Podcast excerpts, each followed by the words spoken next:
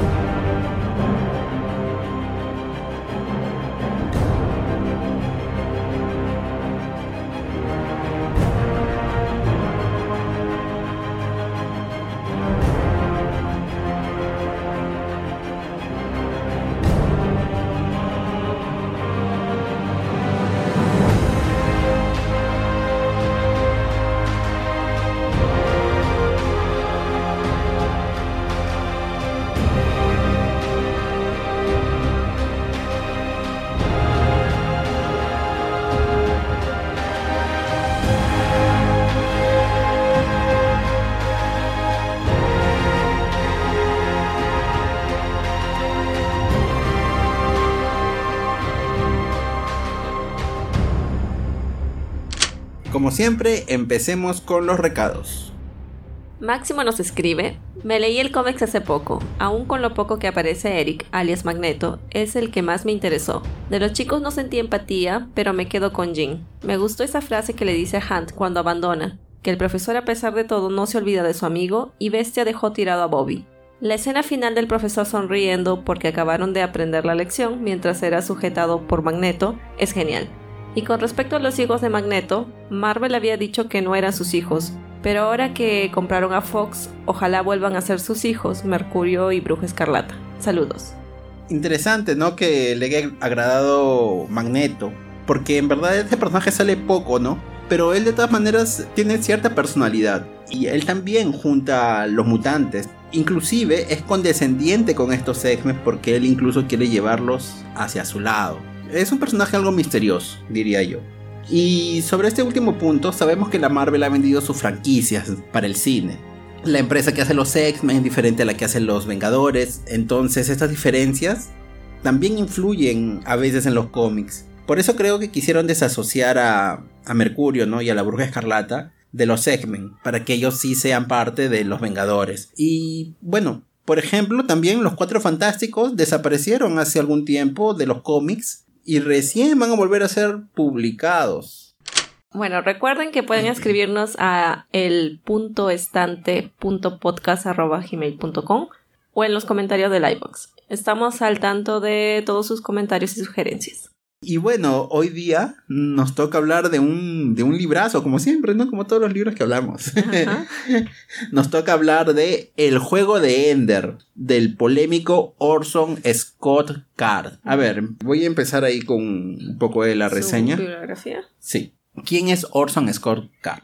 Él es un escritor estadounidense que nació allá por el año de 1951 ha escrito la saga de Ender, la saga de Alvin Maker y la saga del Retorno. Su obra más famosa es quizás El juego de Ender, la cual empezó como una novela corta, es casi un cuento creo, allá en el año 1977 y que luego se, fue creando ¿no? en, en toda una novela. Carr ha ganado varios premios, por ejemplo, el premio Hugo, el Nebula, John Campbell y el Locus. Para quien no sabe, los premios Hugo y los premios Nebula son premios muy importantes para escritores de ficción científica y fantasía. Ahora, ¿por qué digo de que Orson Scott Card es un personaje tan controversial? Y lo que sucede es que él se ha ganado demasiados detractores debido a que él es un fuerte opositor al matrimonio homosexual. Y según él escuchado y he leído algunos comentarios, dicen de que él apoya económicamente ¿no? a grupos que están en contra del matrimonio homosexual, del matrimonio gay. Bueno, sí, definitivamente hacer todo un plan en contra de la homosexualidad me parece bastante radical. Cuando este tema poco a poco está siendo más permisible, ¿no? En varias partes del mundo. Espero que eso haya sido al inicio y que ahora él haya abierto un poco más su mente. No. ¿No? No, no, él sigue así, él es fervorosamente en contra. Y bueno, él dice que él es demócrata, pero bueno, parece que es bien conservador, ¿no? Es demasiado conservador en ciertos temas. Mm, Había leído que él era bastante religioso también, creo que mormón. Ajá. Y me sorprendió mucho porque la historia no habla de eso o lo toca muy superficialmente tal vez. Es decir, hay algunas partes que sí menciona a Dios, pero no, no algo que nos haga pensar que tal vez tenga relación con su religión. Para mí fue extraño de leer un tipo de historia, tipo, por decirlo, científica, en alguien que es así. Para mí hubiese pensado que era ateo. Bueno, el problema no está, creo yo, ¿no? En ser religioso, porque existen muchas personas religiosas que creen en la evolución, en el método científico y que incluso han sido parte fundamental de los avances en la ciencia. El problema con Orson Scott Card es que él es fervorosamente contra varios temas, ¿no? Que antiguamente eran tabú y que ahora están siendo superados. Estamos siempre avanzando, estamos en un progreso. Y entonces a veces sorprende, ¿no? Que alguien que ha escrito una obra tan buena como es el juego de Ender y que habla, ¿no? Sobre mm, cómo nos vamos a expandir quizás en el universo, sobre superación y todo eso, sea una persona quizás tan cerrada, ¿no? Con sus ideas. Y a mí también me sorprende porque yo no noté así esas ideas personales que él tiene, yo no las noto en su obra, o al menos quizás de una forma tan explícita. Aunque dicen que en algunas ediciones antiguas, él, bueno, tuvo que pasar por algunas ediciones porque él usaba algunos insultos que son bien ofensivos para ciertas minorías, ¿no? Allá en los Estados Unidos. Ah, pero si tiene las ideas así tan cerradas, Al menos no las demuestra en, sus obras. Hay algunas cositas chiquitas, ¿no? Pero o sea, no es que Hay algunas sí que vamos a criticar más adelante. Claro, pero no es que sea un panfleto en contra, ¿no? De, Claro. de esas cosas. Voy diciendo, esta obra, el juego de Ender, me gusta mucho y yo he escuchado muchas veces que algunas personas me dicen, no, no debes de apoyarlo a este tipo, no debes de leerlo. Pero en verdad, o sea, de verdad me sorprende saber de que él es una persona así tan cerrada. Pero, o sea, hay muchos autores que quizás no lo dicen abiertamente, más son en contra de las cosas. Uno no sabe. Entonces, o sea, yo no puedo negar de que él es un buen escritor y que sus historias son muy interesantes, ¿no? Es todo un Es un caso. debate interno. Sí, exactamente. Si apoyar a alguien por lo que es o por lo que hace. Claro, muchos dicen, ah, hay que aprender a separar la obra del autor. A veces se puede, a veces no. Y no todo autor siempre está a favor tuyo. O sea, debemos de aprender a aceptar a las personas que piensen diferente de nosotros también. Por más que no apoyemos, o sea, no voy a disminuir su obra porque no piensa igual a mí, creo yo. Pero bueno, es debate y cada uno decide, ¿no? Si a ti no te agrada que él tenga esa posición, entonces no lo leas y está bien. Bueno, vayamos entonces, ¿qué tal la, la sinopsis? Claro, para empezar todo este, lo que tenemos que decir. Ya.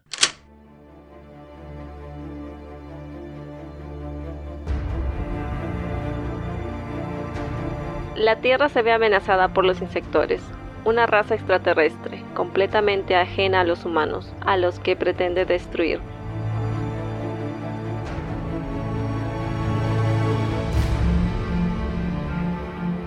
Para vencer a los insectores es necesario un nuevo tipo de genio militar, y por eso se ha permitido el nacimiento de Ender, quien en cierta forma constituye una anomalía viviente. Es el tercer hijo de una pareja en un mundo que ha limitado estrictamente a dos el número de sus descendientes.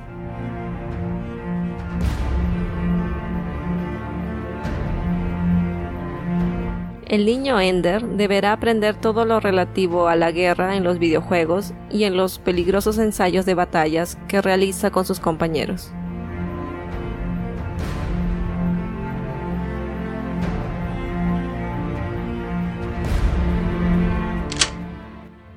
Veamos.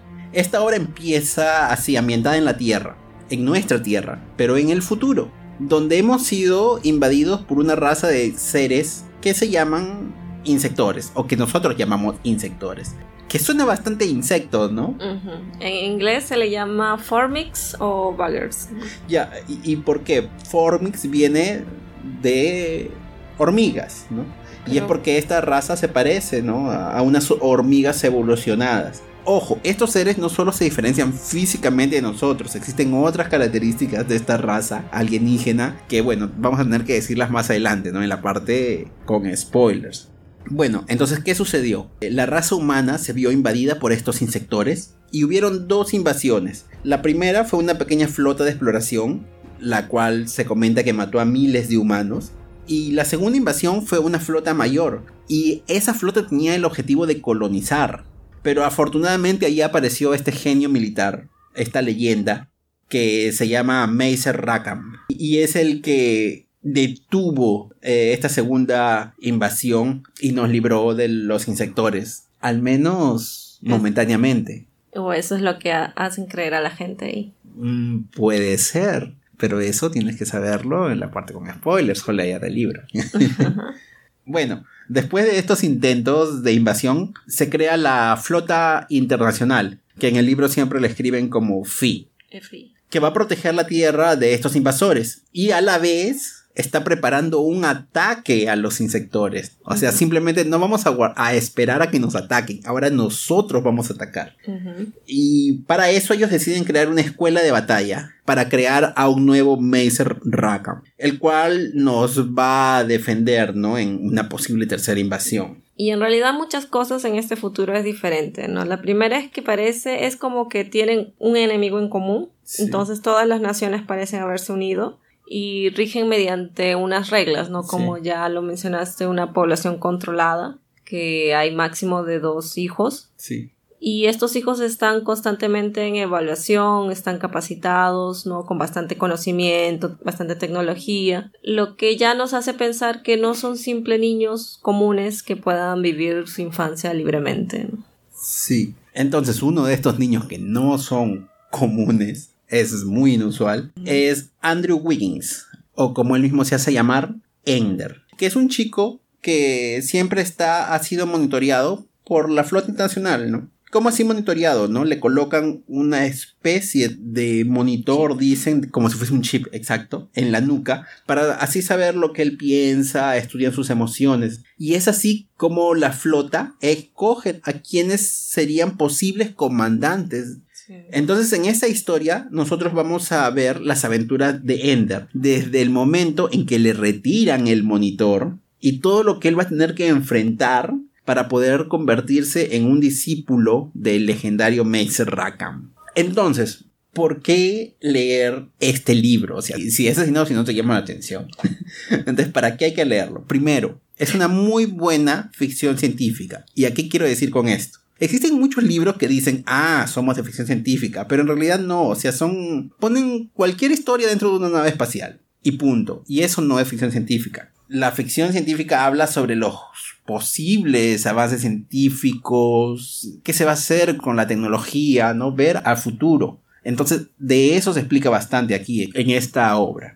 Sí, la tecnología que utilizan los chicos es bastante avanzada. Incluso los cursos que llevan también lo son, ¿no? En algunas partes menciona. Aunque no hacen mucho hincapié, más es lo que hablan de las estrategias y el juego, ¿no? Que llaman. Claro. En algún momento se comenta, por ejemplo, de que Ender estudia trigonometría y es un curso que nosotros llevamos en el último año, ¿no? De la escuela. Y no estamos diciendo, él lo ve a los, siendo un niño, un niñito. A los seis años. Sí. Entonces eso va al segundo punto, ¿no?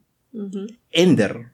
¿Por qué es tan importante Ender? Ender, a pesar de ser un niño, sus pensamientos son bien más adultos. Es fácil identificarse en algunos momentos con él. Ese es un punto que me cuestiono mucho porque nuestro protagonista tiene seis años. Y con seis años uno no piensa así. O sea, claro, está el hecho de que la humanidad pasó por muchas cosas y la educación cambió, pero eso solo pasa con los niños, porque los adultos del libro al menos no hacen mucho, están más como observadores. Incluso algunos niños después vemos se hacen pasar por adultos y no los descubren, que es muy extraño, ¿no? Es que estos niños son mucho más inteligentes, ¿no? Claro. Y bueno, como es una cosa futura, no es tan erróneo tal vez pensar eso. Tal vez la mentalidad de un niño de ese tiempo sea como una de un adulto de mayor edad ahora, actual. Aunque siempre rige ese tema, ¿no? De, de que somos niños, pero no somos como niños normales. Es interesante. Ese punto se habla varias veces durante el libro, entre ellos mismos. ¿no? Otro punto es la escritura. Me parece que la escritura es bastante sencilla porque, claro, trata de tomar la, la esencia de un niño de 6 años, pero sin ser tan infantil tampoco, porque sabemos que no es un niño cualquiera. Aunque a veces en la forma que escribe nos hace acordar que sigue siendo un niño, ¿no? Por ejemplo, en la traducción que tenemos, más o menos es así. Y podría decir que no sabía que te iba a hacer daño, que estábamos jugando y me creerían y todo saldría bien. Ese uso constante de Lee me hizo así como uno habla, así. Es, eh, un, es un lenguaje simple. Claro, es un lenguaje simple. ¿Qué te pareció la historia en general? O sea, la, toda esa trama, todo ese fondo. ¿Qué te pareció? La historia es bastante interesante. No es la primera vez que vemos o veremos que niños son usados como instrumento para el bien de la humanidad o forman una parte fundamental del desarrollo en la humanidad. Ahora que tú comentas, ¿no? De los niños salvando la humanidad, me hace recordar lo que también pensé mientras estaba leyendo el libro, ¿no? Que es Harry Potter. Yo creo de que todo mundo ya debe haber escuchado, ¿no? ¿Quién es Harry Potter? Este chico que descubre el mundo de la magia y también descubre de que es el salvador, va a ser el salvador, por así decir. Y la historia de- de Ender me recordó un poco a la de Harry Potter, en el sentido de que cuando él llega a la escuela de batalla, a la escuela, ¿no? Y entonces para él todo es nuevo, y para nosotros también es nuevo, entonces uno está maravillado descubriendo este nuevo universo de los juegos de estrategia. Es como cuando tú llegabas a Hogwarts, ¿no? Y descubrías todas las cosas que podías hacer con la magia. Me recordó bastante en ese punto, ¿no? Pero claro, hay diferencias bien grandes entre estos dos personajes. De hecho, Ender es, me parece, mucho mejor que Harry Potter. Yo estaba pensando en realidad en Hunger Games. El contexto es muy diferente, sí, pero el uso de los niños es igual de cruel en cierta forma. Ah, claro, sí, este, las personas son muy crueles con estos niños. Sí. Bueno, en conversaciones internas estábamos hablando y tú me comentabas por qué no considerabas esto como una distopía. Ah, bueno, mientras nosotros leíamos, a veces discutíamos un poco y Elizabeth comentó, ¿es esta una distopía? Y yo le decía, bueno, mi punto de vista, no, no es una distopía. ¿Por qué? Una distopía es lo contrario a la utopía, a, lo utópico, a lo ideal. O sea, en lugar de tener una sociedad más justa y más igualitaria, esta ha retrocedido y se ha vuelto autoritaria y opresora. Pero yo entiendo de que la misma sociedad ha tomado esas decisiones por tales o cuales motivos. En cambio, en Ender vemos que el Estado sí tiene cierta autoridad sobre las libertades del individuo. Por ejemplo, el no poder tener más de dos hijos. Pero aún así son decisiones que se han tomado en un momento de guerra y por un agente externo que ha sido la invasión alienígena. O sea, no es que toda la sociedad haya decidido vamos a hacer esto por nuestro bien y luego vieron que no, no era así. No, es un agente externo. Además, el enfoque en el libro no es cómo ha cambiado la sociedad en sí, sino es, como tú dijiste, ¿no? ver las estrategias de Ender, cómo él vence a los enemigos que se le van a aparecer en el camino y toda la nueva tecnología que hay desenvolvida. Es por eso que es ficción científica, ¿no? A ver, este libro tuvo una película. Yo había leído que Orson al inicio nunca quiso vender sus derechos de autor para hacer una película, por eso que no hay adaptaciones antiguas. Estaba buscando si había alguna. Entonces, desde 1996, el mismo Orson decidió escribir un guion para adaptarlo a, a una película. Y él estuvo escribiendo hasta el 2009, o sea, bastante tiempo. Sí. Y ahí recién él formó parte del equipo de producción y en el año del 2013 salió la película. Y de hecho nosotros vimos la película primero que el libro y de casualidad creo que la vimos. bueno, esta película de la que estamos hablando y que por cierto la pueden encontrar ahora mismo en Netflix, o sea, ayer nosotros la hemos visto. A mí me parece una película buena. Ahora, ¿quiénes son los actores? Ender está interpretado por Asa Butterfield y Harrison Ford es el coronel Graff, ¿no? Que bueno, después vamos a hablar más sobre este personaje. Y bueno, como ya dije, lo primero que vimos fue la película, nos entusiasmó, corrimos hacia el libro y luego ahora de nuevo hemos dicho, vamos a hablar de este libro, leímos y luego hemos vuelto a ver la película. Y si bien la película me gustó mucho la primera vez, la segunda, claro, como que ya me di cuenta de todo lo que había perdido con el libro. Con el libro, entonces como que quizás es buena, es buena. Vayan a verla y si a ustedes les gusta, corran y van al libro y se van, se van a asombrar muchísimo más. Más enriquecedor. Exacto, ¿no? Creo que por la época, sí, o sea, si lo hubiesen adaptado antes, tal vez no hubiese tenido la misma calidad de efectos especiales que se ven en esa película. Tal vez fue buena opción esperar un poco. Ah, sí, sí, sí. Claro, la parte visual de la película es a mí me gustó bastante. me entusiasma verla. Ahora, hay ciertas diferencias con el libro. Entonces, primero, sin mucho spoiler, Ender como ya hemos dicho, es un niño de 6 años y cuando acaba el libro él tiene 11. En cambio en la película él parece tener quizás 14, 15 años, ¿no? Que es entendible, ¿no? Para que la gente sea más creíble, ¿no? Para mí algunos actores me parecieron que tenían más de 20. Por ejemplo, ese Bonzo. ¿Ya? Creo que debió verse un poco más joven tal vez. Y sí, parece que todo pasó tan rápido, aunque nunca dicen cuánto tiempo pasó en la película pero de hecho que el crecimiento de un niño de 6 años a uno de 11 iba a ser más notorio, ¿no? Eh, y eso no podía hacerse en una película. No, en la película me parece que todo pasa así en cuestión de meses. No, por eso ellos no hacen ese paso de 6 a 11 años del claro, libro. sí, o sea, es una historia muchísimo más cortita. Que no pueden hacer eso. Exacto. El actor ya creció. Ahora, la película se centra bastante en la escuela de batalla, pero usa pocas estrategias. En cambio, en el libro, tú ves que Ender y sus amigos discuten muchas estrategias, hacen varias cosas, y es mucho más rico, ¿no? En ese sentido. Ahora, además, hay varios personajes en el libro que también aparecen en la película, pero como que en otro contexto. Hay algunos personajes que son secundarios, pero de alguna forma son importantes y en la película aparecen totalmente opacados. Sí, pasan muchas más cosas en el libro. Obviamente. Porque también están los pensamientos de Ender, ¿no? Y ese siempre es un plus. Ajá, exacto, exacto. Ahora, en el, el desenlace es el, en esencia, es el mismo, en esencia, pero hay diferentes factores que hacen aún así el libro bien más rico, con más cositas así.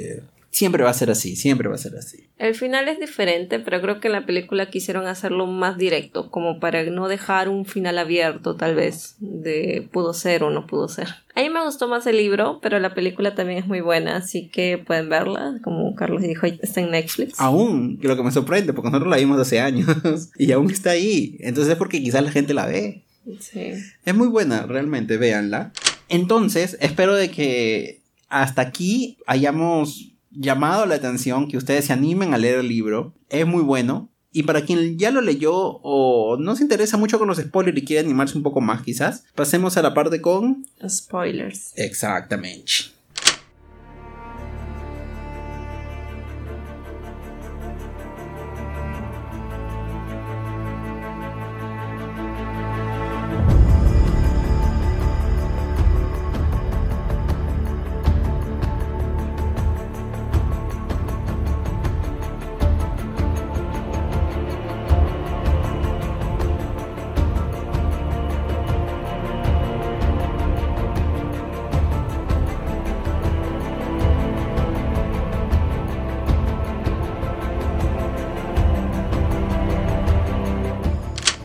Aquí tenemos varios puntos para conversar. La primera es la formación del título, por decir, que es Ender's Game o el juego de Ender. Y estas serían dos palabras claves en lo que va del libro, porque la palabra juego se repite constantemente, o sea, siempre está ahí. Y mientras se cree que todo es un juego, en realidad no lo es, y el juego no tiene que divertirlos tampoco, solo se tiene que hacer. La otra palabra es Ender. Nuestro protagonista se llama Andrew Wiggins, pero desde muy pequeño su hermana lo llama Ender, como ya dijimos. Y no nos explican mucho por qué ella escogió ese sobrenombre, pero sabemos que la palabra viene de end, o final, o persona que pone un final a algo, o como en algunas traducciones está acabador o terminador. Y a él le gusta llamarse así. Voy a citar a Ender para tener más o menos una idea de cómo él piensa. Él dice, dos puntos. Tengo que vencer ahora y para siempre, o tendré que pelearme todos los días y cada vez será peor. Ahora, más adelante, por ahí también dice, ¿no? Noquearlo significa ganar la primera batalla. Quería ganar también todas las demás en ese mismo momento, para que me dejara en paz. Entonces, ¿qué nos dice esto, no? De que Ender, el que busca, son soluciones definitivas, no dejar las situaciones a medias por eso él es un buen estrategista. Por eso él es quizás la mayor opción para la humanidad de vencer a los insectores. Aunque resulta raro que un niño de 6 años piense de esa forma, ¿no? Ahora, como tú dijiste, tú entiendes con estas frases por qué él es Ender, ¿no? El, el acabador, el terminador. Pero, ¿cómo es que su hermana sabía desde antes? Eso no se dice, ¿no? Pero quizás él habló, uno, bueno, yo supongo de que quizás eh, él habló en algún momento algo parecido con ella, o que simplemente ella ya sabía cómo pensaba, cómo actuaba, ¿no? Y por eso le dijo que, que tú eres Ender. El segundo punto es la familia de Ender. Como se mencionó, Ender tiene dos hermanos que son Peter y Valentine. Los tres son bastante inteligentes, pero Peter era un poco más violento y Valentine era más condescendiente. Así que el gobierno permitió el nacimiento de Ender para ver si él de alguna forma estaba en un punto medio entre los dos. También conocemos a sus padres, ¿no? Su padre, John Paul. Él era el séptimo de nueve hermanos y era católico. Y él no quería tener más hijos de los permitidos porque él mismo había sufrido un preconcepto por ser el séptimo hijo, ¿no? O sea, él se dice que su familia sufrió bastante. Sí. Y su madre era mormona. Y ambos renunciaron a sus religiones. Bueno, Peter no quiere a alguien más listo que él. Por eso de alguna forma odia a Ender o se ve reflejado el odio aunque en el fondo pareciera que es actuación.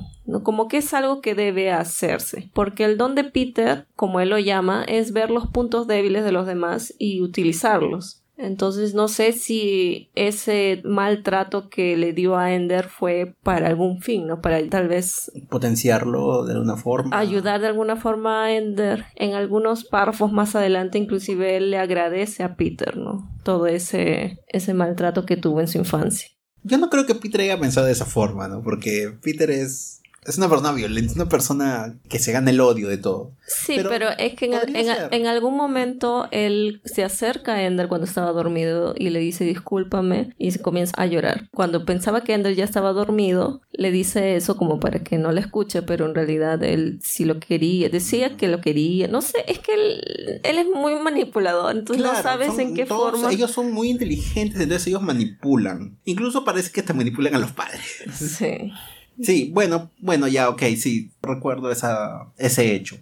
Está bien, entonces puede, ser. puede ser. Ellos se llevan cada, cada... Dos años. Dos años cada uno. O sea, Ender tiene seis, Valentine tiene ocho y Peter diez. Mm. Ahora, en la película se obvia bastante a estos dos hermanos. Pero, por así decirlo, que la sombra, ¿no? De Peter siempre va a atormentar a Ender. Y me refiero a que sucede que Ender no quiere ser como Peter. Pero por otro lado tenemos a su hermana, Valentine, a la que él le tiene demasiado aprecio. Demasiado, a mí me parece mucho aprecio. A veces me era un poco incómodo leer cómo ellos se, se referían entre ellos para terminar con los hermanos, simplemente vamos a decir que existe una trama política de por medio, que no se habla nada en, la película. ¿Y qué cosa es esto? Que Peter sabe de que pronto va a haber una guerra en la Tierra, ¿no? Él, él estudió el movimiento de los trenes, una cosa así, y él dijo, no, mira, aquí la gente se está preparando para una guerra. Eventualmente, cuando nos libremos de los insectores, algo va a pasar. Entonces, él se une con Valentine para convertirse ambos en influencers, por así decirlo, ¿no? En figuras importantes de opinión. Mira, el libro es a mediados de los años 80. Pero se habla de foros de opinión online, ¿no? Y de cómo ellos van a influenciar en la, política. Entonces, ¿qué sucede? Valentine anónimamente se torna un personaje con opiniones contrarias a la de ella, pero como era carismática, mueve a las masas, ¿no? Y este personaje se llama Demóstenes, si no me equivoco. Ahora, Peter, él toma la identidad de Locke, o Locke, y él es un personaje más centrado y más pacífico, contrario a la personalidad de él. Es muy curioso eso. Ellos de alguna manera no intercambian personalidades para crear estas figuras. Y bueno, al final, al final sabremos que eso de ahí va a servir para que Peter tome el control de la Tierra, siendo un niño de cuánto, de 14, 15 años, 16, él ya consigue bastante poder. Claro, creo que yo leí cuando estaba buscando información sobre la película de que no habían puesto esa parte de los hermanos porque si no iban a hacer tomas ellos en unas máquinas simplemente. Entonces como que eso iba, iba a ser demorado, no sé. No, no iban... él, prefirió quitarlo simplemente. Claro, es que ya de por sí es extraño niños luchando en una guerra, siendo comandantes y todo eso. Y ahora, tomando el poder de la Tierra iba a ser mucho más extraño todavía. Entonces, dentro de, del libro estaba bien, porque así tú te enteras de todo lo que pasa en paralelo. Exacto, en la Tierra. Ahora, obviamente yo entiendo que tenían que sacarlo de la película. Sí. incluso algunos dicen que no les gusta mucho esa parte. Tú tampoco te gustó. sí, es un poco pesada. Yo quería ver más a Ender. Y además yo no quería ver a Peter como gobernador de la Tierra. Entonces. Bueno, pasemos a. El siguiente punto.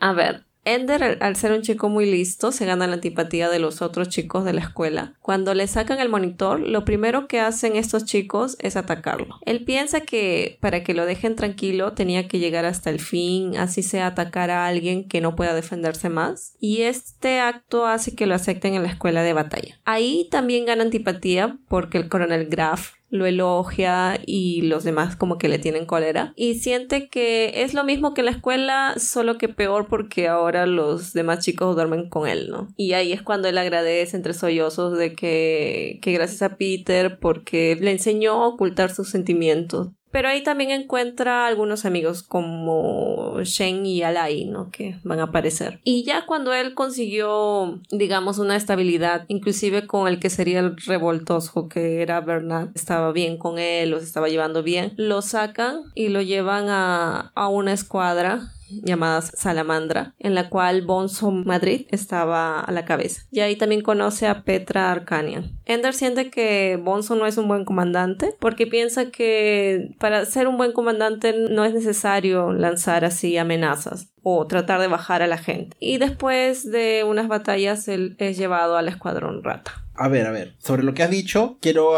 hablar un poco más sobre el coronel Graf, ya que lo has mencionado, ¿no? Este coronel es el que está al mando de la formación de Ender. Él es el que cree de que Ender es el elegido. Y entonces lo que él hace es no tenerlo en paz, siempre lo está retando de alguna forma. Él no quiere que, él se sienta seguro o que forme lazos de amistad. Por eso, una vez que ya se está llevando bien en algún punto, lo saca y lo pone en una situación siempre contraria. Eh, de alguna manera, el coronel, como quien dice, cambia las reglas para que Ender se sienta siempre acorralado. A Ender no le gusta que no haya reglas fijas. Exacto, exacto. En verdad, el coronel Graf ah, en el libro es un hijo de Porque de verdad, o sea, hay muchas cosas graves que él hace simplemente para tener así, ¿no? En vilo a Ender. Inclusive, ¿no? Al bien ya al final del libro casi se comenta de que él es llevado a, a un juicio, ¿no? Por este estilo tan drástico, ¿no? De educación. Pero a pesar de todo eso, él siente bastante aprecio por Ender. es extraño. Sí, te estimo, pero te voy a exprimir, ¿no? Ajá. Es que él dice tiene que ser así porque tú tienes que ser coronel. Ese es Sí, justo eso nos va al siguiente punto de que él se pregunta quién es el enemigo en realidad. Y ahí conocemos a este personaje que es Dean. Que es otro alumno, ¿no? Que, sí, que él bien podría ser comandante de la escuadra rata, pero él no quiere porque sabe que los profesores lo controlarían. Y entonces no quiere. Incluso él menciona, ¿no? Que el enemigo son los profesores, porque los obligan a pelear unos con otros. Y que él había consultado algunos libros antiguos y se hizo una idea de lo que es, o lo que debería ser un niño. Y ellos no son como esos niños, los niños no están en escuadras, no son comandantes. Entonces él dice de que si los insectores tuvieran intención de invadir la Tierra, ya estarían ahí. Pero no, entonces... Lo que sucede es que mientras exista la amenaza de insectores, eh, dice que la flota va a tener poder, o sea, estamos sobre un gobierno militar. Claro. Hay varios personajes y, por ejemplo, en la película, no sé, Dean, aparece Dean, pero es... No, está ahí solamente. Sí, en cambio él aquí pone ciertos cuestionamientos a Ender y al final tú te das cuenta, oye, sí, hay, hay mucha cosa cierta aquí. Es un buen personaje. Sí. Bueno, después Ender entonces ya tiene más o menos como que el respeto de todos, inclusive él hace estas prácticas con reclutas iniciales en las que todos los grupos pueden ir y, practicar. O sea, él quiere realmente ayudarnos, mejorar, pasar un poco sus conocimientos. Y así él consigue su propia escuadra, que es la escuadra dragón.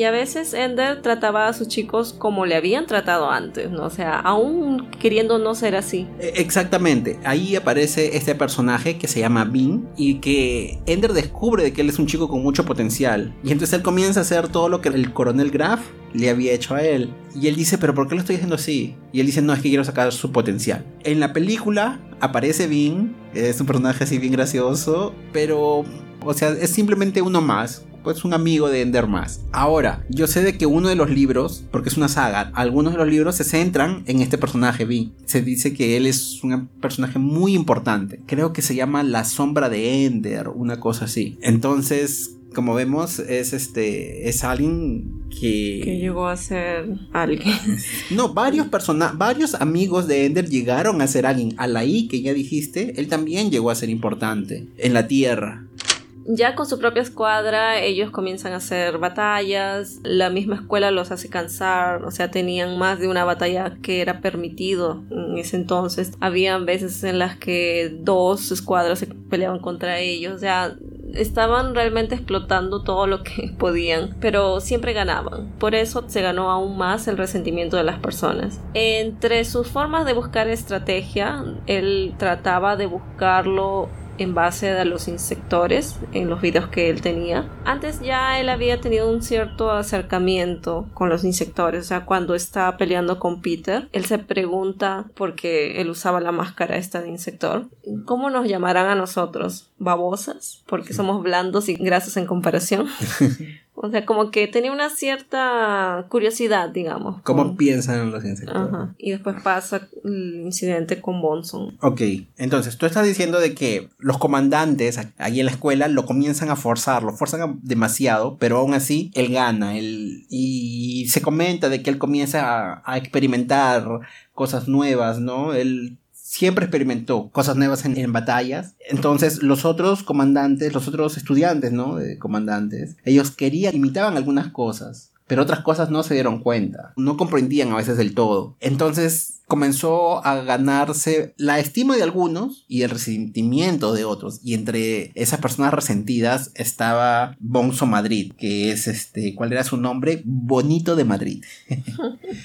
que él había sido su antiguo líder, ¿no? Cuando estaba en Salamandra. Y también está Bernard, que comentaste hace poco. Bueno, en un momento, en algún momento, no vamos a entrar también en muchos detalles, en algún momento, Bonzo, junto con otros chicos, acorralan a Ender en las duchas para tratar de amedrentarlo y darle una golpiza. Y bueno, Ender sabe que él no podrá contra ellos, entonces él qué hace? Él comienza a incitar a Bonzo para hacer una lucha uno contra uno, donde serían las cosas más parejas. Y bueno, cuando ellos pelean, Bonzo cae Ender logra vencerlo y, no solamente eso, él lo mata. Él no sabe que lo mata, él simplemente dice en algún momento, él dice, cuando vi su rostro yo no vi vida en su rostro. Él se queda en la duda, pero lo que sucede es que sí, lo mata. Y más adelante él dice, yo creo que Bonson murió porque lo vio en sus sueños. Sí, pero él no lo sabía exactamente. Pero no es la primera vez que él había matado a alguien. Cuando empieza el libro tú comentaste, ¿no? De que él había luchado también contra un chico que le pegó cuando le... Sí, de la escuela cuando le quitaron el,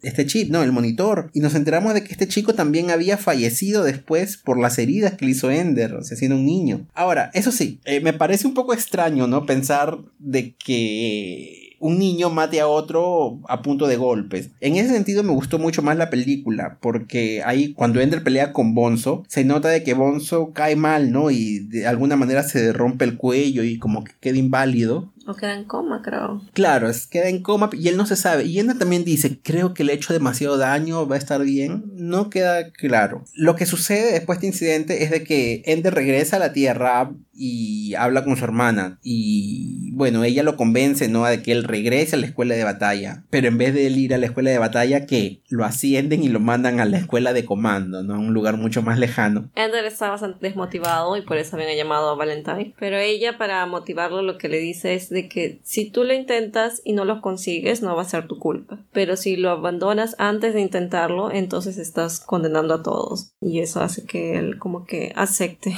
su destino. Sí, sí. Ender siempre se está preguntando, o sea, no solamente es batalla, él siempre se cuestiona, ¿no? ¿Por qué él está ahí? ¿Qué cosa está haciendo? Si es normal lo que él hace. Es muy interesante. A ver, vamos a hablar de la tercera invasión. O sea, ya sabemos que hubieron dos invasiones antes por parte de los insectores. Se dice que estos insectores no hablan, sino que piensan entre sí, o sea, están unidos, en conjunto. Y Macer, al ir tras la reina... Un momento, nos nosotros no sabemos que existe reina. Macer, él descubre de que debe haber una reina. Él menciona, pero no le creyeron porque no vieron ninguna reina. Pero él cree que sí, que sí, sí hay una reina. Y que ellos querían colonizar en la segunda invasión con esta reina. Y cuando mata a la reina, hicieron que todos los insectores se vuelvan tontos y se caen. Porque ellos tal vez no esperaban esa parte me dio curiosidad. Ellos tal vez no esperaban de que él mate porque en su mundo ellos no mataban reinas, tal vez solo las secuestraban. Son suposiciones, ¿no? de son suposiciones de él, sí, porque no hay nada confirmado. Bueno, entonces Macer aparece ante Ender y le dice que él va a ser su maestro. No, le dice que va a ser su, su enemigo, ¿no? Sí. y que no hay más maestro que el enemigo, porque solo el enemigo te enseña tus puntos débiles y fuertes. Y en ese punto me puse a pensar, Ender siempre estuvo rodeado como que de enemigos y sin querer lo ayudaron a crecer. Exacto, sí, sí. Eso es lo que hizo el comandante, poner a Ender rodeado de enemigos. Y con Macer fue la primera vez entonces que a alguien le enseñaba cosas que él no había visto por sí mismo. Y ya Ender dirigía entonces batallones en las que estaban personas que él ya había interactuado antes, como Alai, Petra, Dean, Bing, Bing. Y ya Ender con 11 años era el comandante de la flota y él estaba haciendo como simulaciones con ellos. Ya, ok, entonces hablemos ahora sobre el desenlace de la tercera invasión. ¿Qué sucede? En, esta escuela de comando él conoce ¿no? a, a Macer Rakan y todo eso. Y en un punto, Macer que le, le, dice a Ender de que ya no va a competir contra la computadora, sino contra él mismo. Él mismo va a ser el que va a dirigir ¿no? la simulación. Y a partir de ese punto, él comienza a batallar en cualquier momento. Lo despertaban en la madrugada para batallar varias veces al día, a veces las luchas duraban horas, eran demasiado desgastantes. Y él le dice, es parte del entrenamiento, porque en la vida real tú vas a entrar en una guerra y, ellos no van a escoger el mejor horario para pelear contra ti. Y la pelea puede durar mucho, entonces estas son simulaciones reales, le dice. Y bueno, eh, ahí empieza un desgaste, ¿no? Total de él y también de, de sus compañeros, que eran lo mejorcito, ¿no? Por cierto. Y bueno, él así, en un momento le dicen, ¿sabes qué? Ya llegamos al examen final. Y este examen van a estar muchas personas aquí presentes y vas a hacer una y la simulación va a ser en el planeta de los insectores. Entonces, ¿qué sucede? Cuando llega el examen final, bueno, Ender comienza a usar sus estrategias, comienza a sacrificar muchas cosas y al final destroza este planeta de los insectores, ¿no? Y entonces, ¿qué sucede? En ese momento todos los comandantes estaban sorprendidos, algunos lloran, algunos rezan, algunos este, estaban alegres, y él se dice, pero ¿por qué? ¿No? Si es solo un examen. Y entonces ahí, ¿no? El coronel Graf y, y Mace Rackham se le acercan y le dicen a Ender de que no existía simulación, de que él en verdad estaba luchando ya contra los insectores, que él ya era el comandante de la flota y todo lo que él había hecho había sido la lucha real. Entonces, y él no solamente, o sea, no solamente sacrificó a mucha gente, ¿no? Que, a, los humanos, ¿no? Que estaban en la flota, porque él dirigía todo de lejos, sino que él, ¿qué ha hecho, ¿no? O sea, ha destruido toda la población de una raza alienígena. O sea, él es un genocida. Cuando yo vi la película, yo, yo admito, ¿no? Yo decía,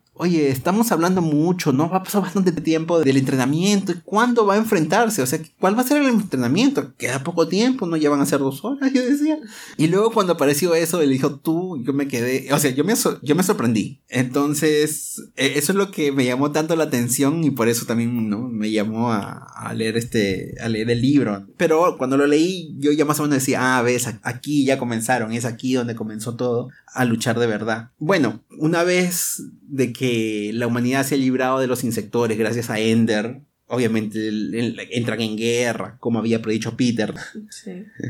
Y bueno, Ender, a pedido de su hermana, deciden, por así decir, no dejar, ¿no? Dejar todo y irse a, con las tropas de colonización. O sea, la población, ¿no? En la humanidad ahora comienza a expandirse y comienza a ir a los lugares donde habían estado los insectores. Sí, Ender ya estaba estaba devastado, pues. claro, él estaba devastado porque lo habían usado. Y de verdad, ¿por qué usan niños, no? O sea, no hemos tocado ese punto. ¿Por qué usar niños si... Emocionalmente... Claro, durante el libro se dicen, no, es de que tenemos que buscar, ¿no? Desde chicos a estas personas, a quienes van a ser aptos. Incluso, ¿por qué no usar a Mace Rackham, no? ¿Por qué incluso no usarlo a él si él es bueno? Y él decía, no, yo tengo que entrenar al próximo porque yo ya no, que ya estoy muy viejo. Y yo decía, pero yo decía no, y en verdad yo creo de que era el hecho, era de que tenían que engañar a esta persona, porque ellos tienen que destrozar a esa raza. Entonces, una persona adulto no iba a hacer todos los sacrificios que hizo Ender, porque Ender sacrifica la flota que él tenía, ¿no? Incluso él sacrifica para poder destrozar a los insectores. Y entonces el, truco era engañar a, esta persona. Y esa persona era un niño, pues, ¿no? Un niño estratega. Entonces, claro, o sea, Es, es, cruel, es cruel, es, cruel. Por eso yo dije, este, este tipo, este coronel es... Sí.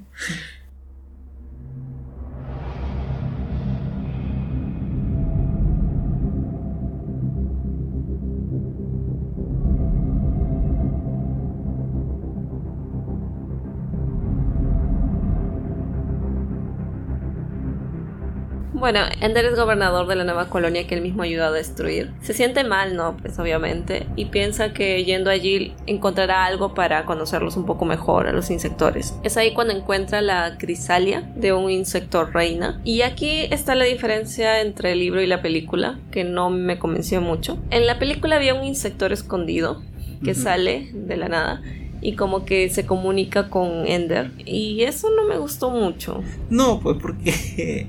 porque había un insector escondido ahí. Claro, ¿qué estamos diciendo? Primero, Ender encuentra a este insector en el planeta donde era la escuela de comando. Y tú dices que, o sea, nadie se había dado cuenta en todos estos años de que había alguien ahí, de, que había una reina. No, en cambio, aquí sucede, no, en otro planeta. Él se va en otro planeta, él está viviendo y simplemente encuentra, ¿no? El, la crisálida, ¿no? El, el huevo, por así decirlo. Sí. Y en el libro, en cambio, él tiene pensamientos como si alguien le hablara directamente a su cabeza. Pero no queda claro si realmente eran los insectores que estaban hablando telepáticamente con él o era que Ender ya estaba imaginando cosas. O sea, quedó un poco abierto esa parte. No, si él ya mismo como que los entendía. Claro. Ya entendía, ¿no? Como él dice, yo para destruir al enemigo, yo debo de primero entenderlo. Y una vez que yo lo entiendo, de alguna forma amo a esta persona, ¿no? Pero tengo que destruirla. Entonces... Sí, es extraño, pero entonces yo creo de que esa voz o era quizás él era como entendía, él había entendido, no todo ese proceso. Claro, pero queda medio así como que tal vez puede ser de que sí eran ellos o que como Ender se, se puso muy en los zapatos de ellos que tal vez eran ideas de él, no sé. Sí, sí, sí. Bueno, y en entre esos pensamientos, este insector le pide perdón, ¿no? Que ellos no sabían que los humanos pensaban y, no querían asesinarlos. Y por eso como que ellos aceptaron su destino, ¿no? De, de ser exterminados. No, no hicieron mucho para defenderse. Pero Ender entonces decide buscar un mundo y un tiempo también para liberarlos y también contar su historia. Claro, porque él ha destruido toda una raza. Obviamente tú te sientes pésimo por haber hecho eso.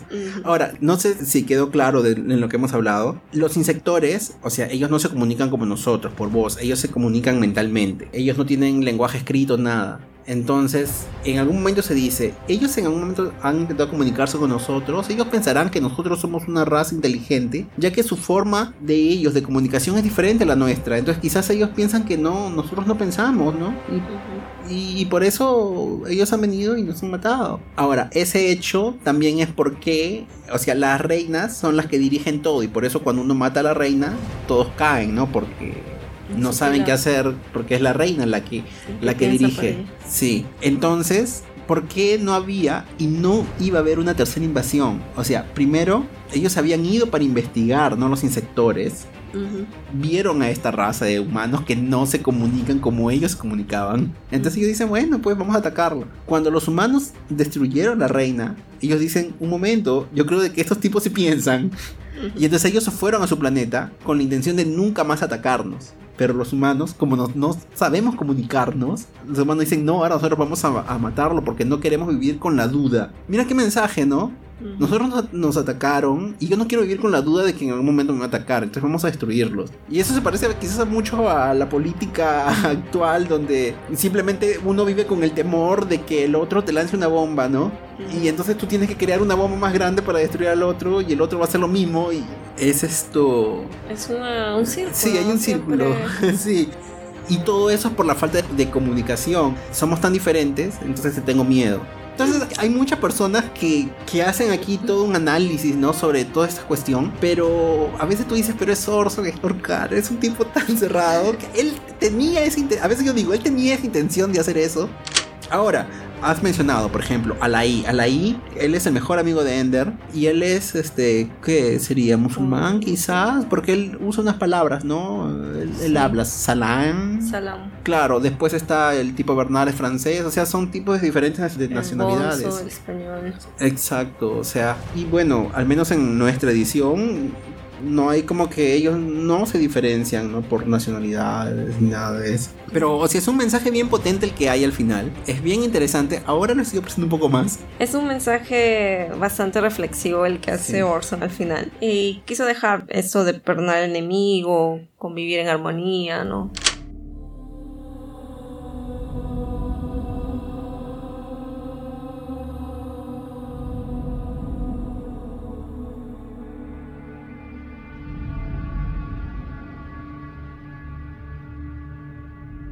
Ahora, hagamos un pequeño resumen al estilo de consideración final. Yo podría decir de que el juego de Ender es un gran libro, es una buena ficción científica, escrita por un autor un mm, tanto polémico.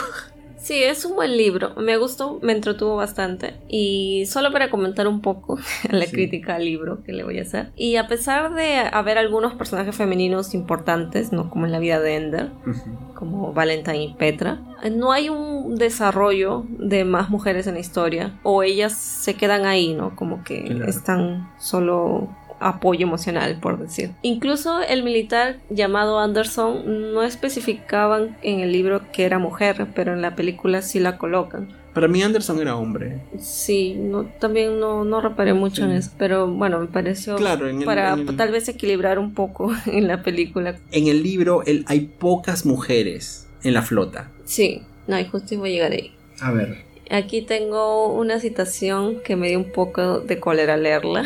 Ya cuando le preguntan a Graf si había mujeres en la escuela, ¿no? Y él dice, unas pocas chicas no suelen pasar la prueba de admisión. Hay demasiados siglos de evolución en su contra. Espero que haya sido para darle una característica más antipática a este coronel y no una forma como realmente Orson está pensando, sino, sino realmente sería muy lamentable, ¿no? A pesar de que él trata, la pone a Valentine así como que, ay, es muy inteligente, muy así, o Petra es muy hábil, entre sus diálogos era soy más fuerte que, que estos chicos de aquí, ¿no? Una cosa así. Entonces dando así un interés, pero la participación quedó muy poca. En los libros antiguos de ficción científica, yo he visto críticas de que hay poca participación de mujeres. Muchos critican eso. Bueno, yo diría de que el juego de Ender es un nuevo clásico. Y de verdad, ¿no? Como dicen, hay pocas mujeres. Entonces yo creo que en la película trataron de hacer más variado. Incluso tú ves muchas más mujeres dentro de la flota, ¿no? Aunque solamente alrededor de Ender solamente hay una, que es Petra. Ah, y por cierto, en el libro no existe ninguna relación media amorosa. No, no hay nada, me parece, amoroso entre ellos. Y me parece que en la película como que hicieron hacer algo ¿no? Porque ellos se entrenaban juntos y a veces se sonreían, practicaban las y peleas. como que celos de Bonzo. Mm, claro, pero en el libro no hay nada de eso, ¿no? O sea, no hay. Entonces eso no me ah, gustó mucho en la película. Ok. Ahora, ah, ya, ya, ya, ¿qué más? Existe una, bueno, es una saga, existen continuaciones, ¿no?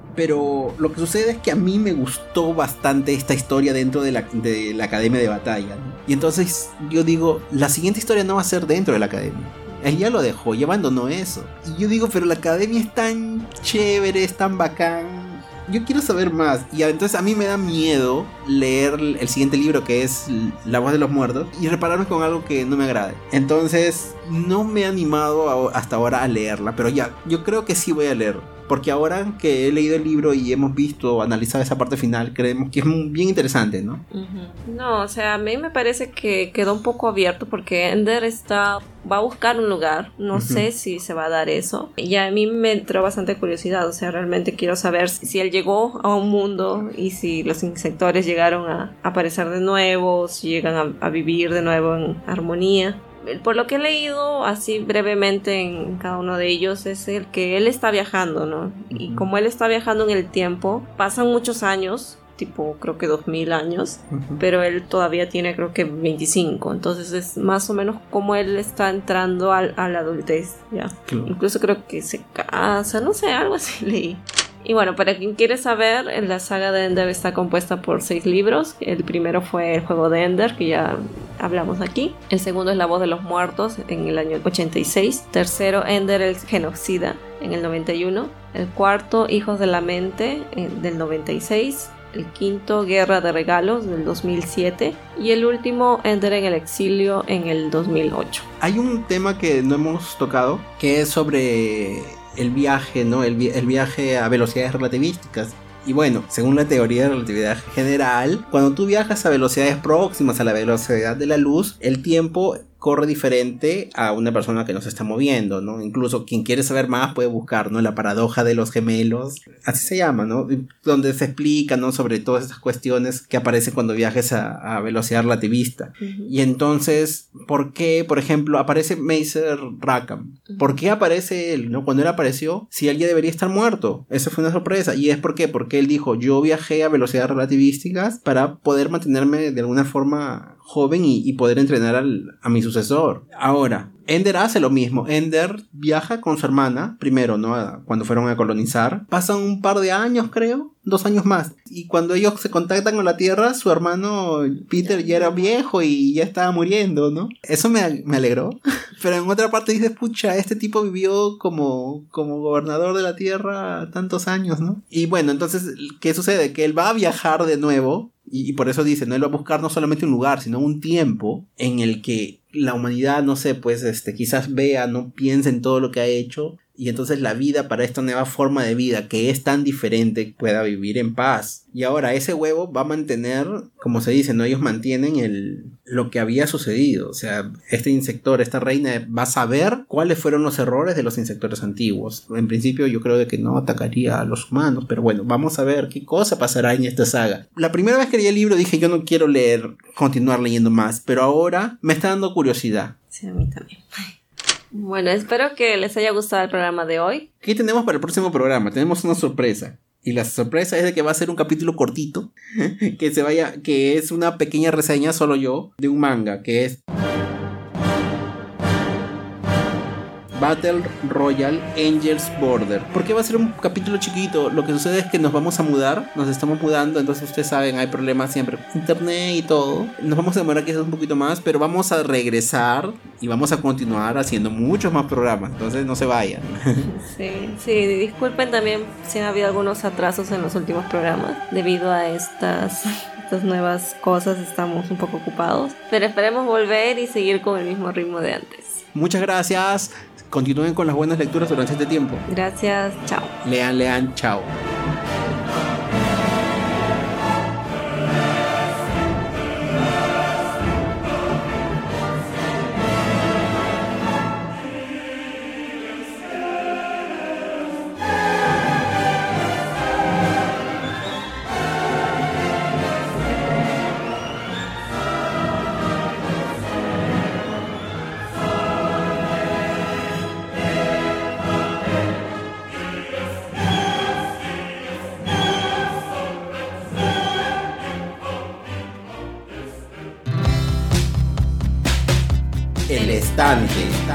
El Estante,